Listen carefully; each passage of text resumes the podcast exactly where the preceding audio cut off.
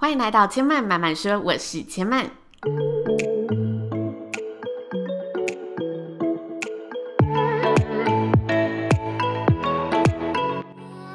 目前频道在 iTunes Store、Spotify、Google Podcast 都听得到。喜欢的朋友欢迎帮千嫚订阅并留言评论，让更多人可以认识千嫚慢慢说喽。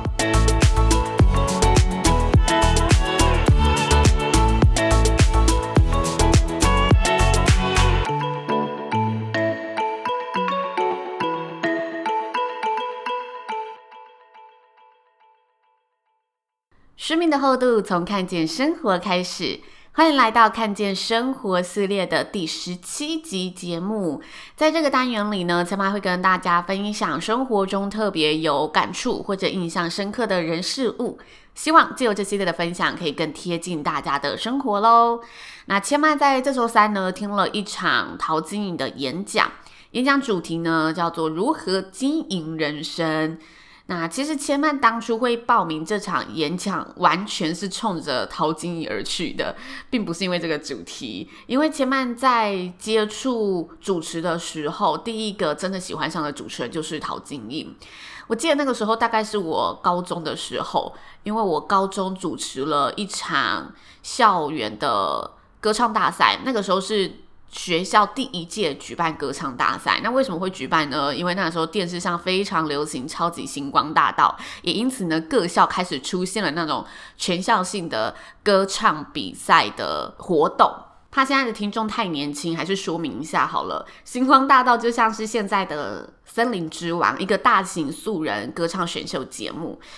那因为千曼被指导老师找去主持这个活动的时候，是全校的第一届活动，所以千曼就开始想要怎么准备，于是就想说，那我就看电视好了，就来看星光大道的节目，这个主持人是怎么去主持，怎么介绍歌曲，怎么跟参赛者提问互动，公布成绩的时候是怎么串场的。从那个时候，千曼就开始知道自己喜欢主持这件事情，然后陶晶莹这个主持人也一直是千曼非常佩服、非常敬仰的一位主主持人。之后起码就很很认真的在关注他的动态，成为他的粉丝。那这次呢，看到这个活动就觉得哦，既然这一天有空，又是在平日有。有机会我一定要去现场体验一下桃子姐说话的魅力，所以二话不说就报名了。顺便跟大家分享一下这个好康的资讯，这个活动是由 YS 青年职涯发展中心所举办的，它其实是劳动部劳动力发展署底下的一个组织单位。那它每个年度都会有名人讲座，千嫚会知道这个活动，主要是因为去年有帮台中的职涯发展中心主持了郭子乾的讲座活动，才知道。哦，原来国家的这个单位在每年都会有系列的讲座活动，而且是免费提供给青少年的。我记得他的。报名的第一优先的年龄限制是十五到二十九，但它只是一个第一优先的顺位。就如果其他可能五百人的报名，会先让十五到二十九的先进去。那如果还假设还有一百个名额，大家超过这个岁数也是可以进去参加的。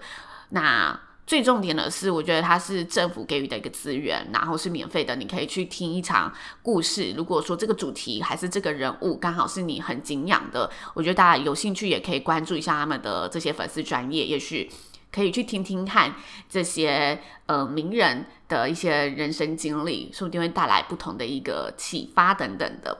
那在这场演讲里，因为主题是经营人生嘛，所以陶子姐呢，她用食衣住行娱乐来切入这个主题。我觉得这个切入法蛮妙的，就是蛮特别的。说妙好像会有点不好的意思，但没有任何不好的意思，而是我觉得这个主题非常的巧妙。这个妙是巧妙的感觉，因为他用食衣住行娱乐来经营人生，就是一个。由小到大的一个排序，然后一个，嗯，你可能原本在设想经营人生的时候，会觉得是一种更有条有理的资讯分享。他告诉你，哦，我在这个阶段我怎么想的，我在那个阶段的目标是什么，但他没有说这些，他是用生活周遭的这一些任何跟我们相关的事物来告诉你，其实你的生活的一切就是在经营你的人生了。那。他以食衣住行开头之后，接着他切入的点是你才是自己的谁。这句话非常的莞尔，千曼觉得很特别。他说：“你是自己的营养师，是自己的造型师，是自己的老师，是自己的娱乐师，食衣住行娱乐嘛。而经营人生就是要从这些地方开始。你是你的营养师，所以你会选择你的食物怎么吃。那你是你的造型师，所以你会决定你的衣着打扮，你会决定你呈现的整个形象感觉。那你是你自己的。”老师，所以你会开始选择你要学习的事物，而这些选择，无数的选择，都是构起我们经营人生非常重要的每个环节。前面听到这里，就会想起一个美国政治家叫威廉布莱恩的名言，大家应该都听过类似的话。这个名言是说：命运无关乎运气，而关乎选择。命运不是用来等待，而是用来成就的。言下之意就是，你的选择决定了你的命运。而陶晶莹他的演讲，他把这个选择更缩小范围了。你的每一个食衣住行的选择，决定了你的人生，也相关了决定你这一生的命运。这个开场让千曼，可能是因为之前有非常。记得这句名言，然后加上他讲的这一些，我觉得一切连接在一起，这句话就说的非常好。你才是你自己的谁？你真的要找到自己到底要什么？其实那个要什么，真的都是你自己决定出来的。这个是千曼在这一场演讲当中第一个觉得非常有印象、非常喜欢的一个小主题。说喜欢不如说是有感。非常有感触的一个小主题。那整场演讲还有第二个，千曼觉得印象很深刻的地方是关于美的定义。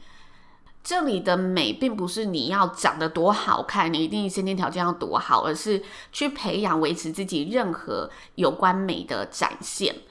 那陶晶莹是以生活之美、居住的美感来做这个环节的呈现。他说。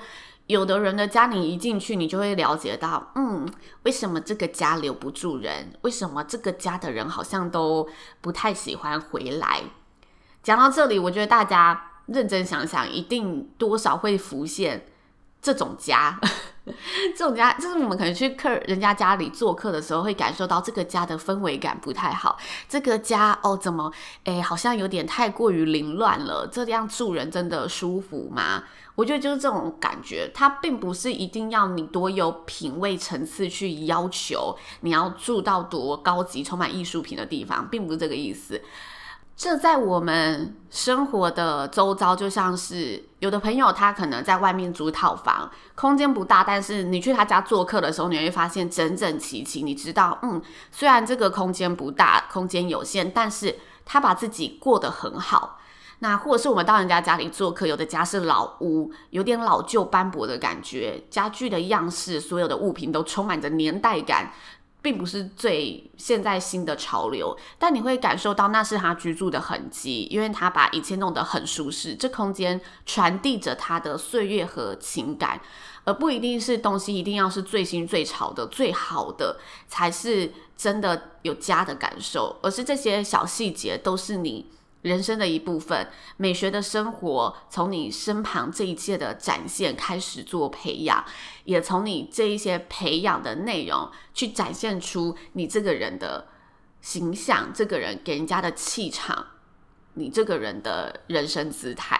这段话叙述起来好像有点饶舌，请问帮大家小总结一下，就是你要让自己开始培养有品味美学生活的能力，而这里的美学生活就是任何关乎你生活周遭的事物，你都要有一个美的概念去学习、去培养，然后让它呈现出来是符合你想经营的人生方向，以美这个环节去经营你的人生。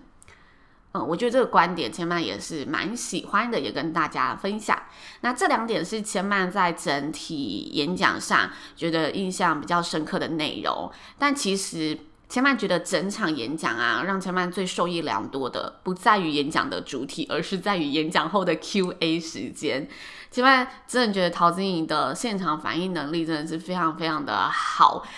虽然这一次的演讲主题是经营人生，而且主办单位的对象是设立在青年的年纪，但在 Q&A 的时候啊，非常多现场的民众提出了关于婚姻、关于感情、关于两性相处的议题。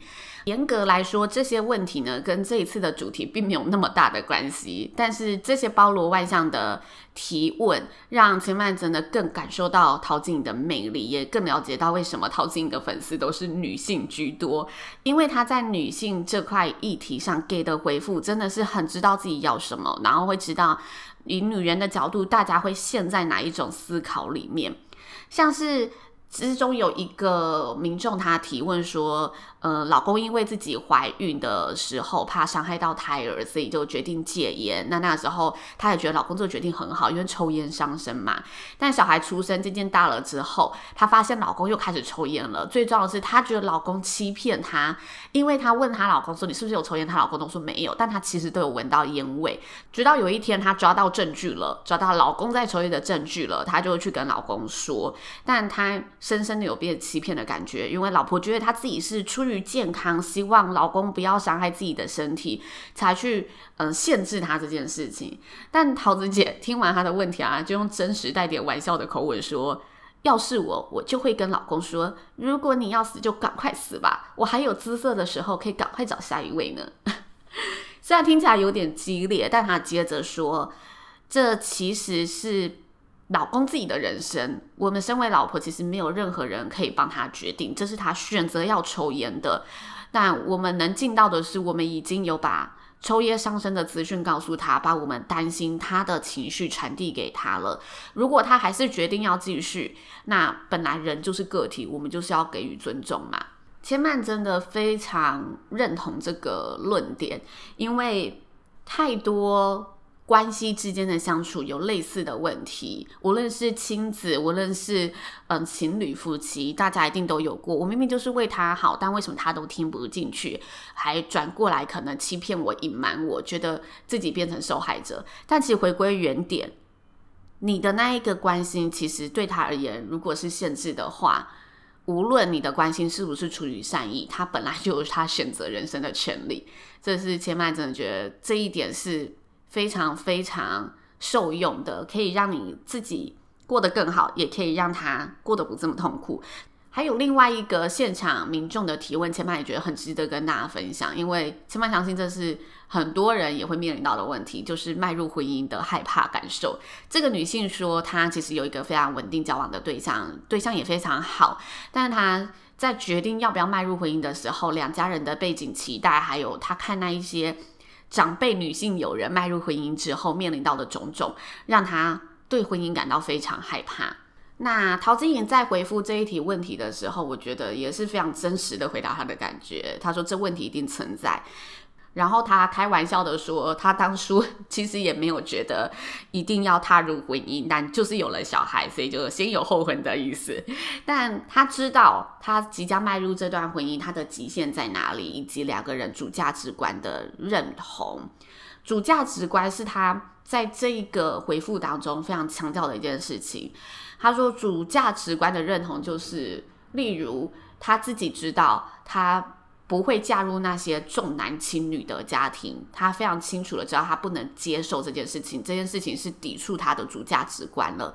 那如果今天这个家庭是一定是男孩好，女孩不好，他就绝对不会踏进去，因为他知道他的价值观是只要是我生的，无论男女都好。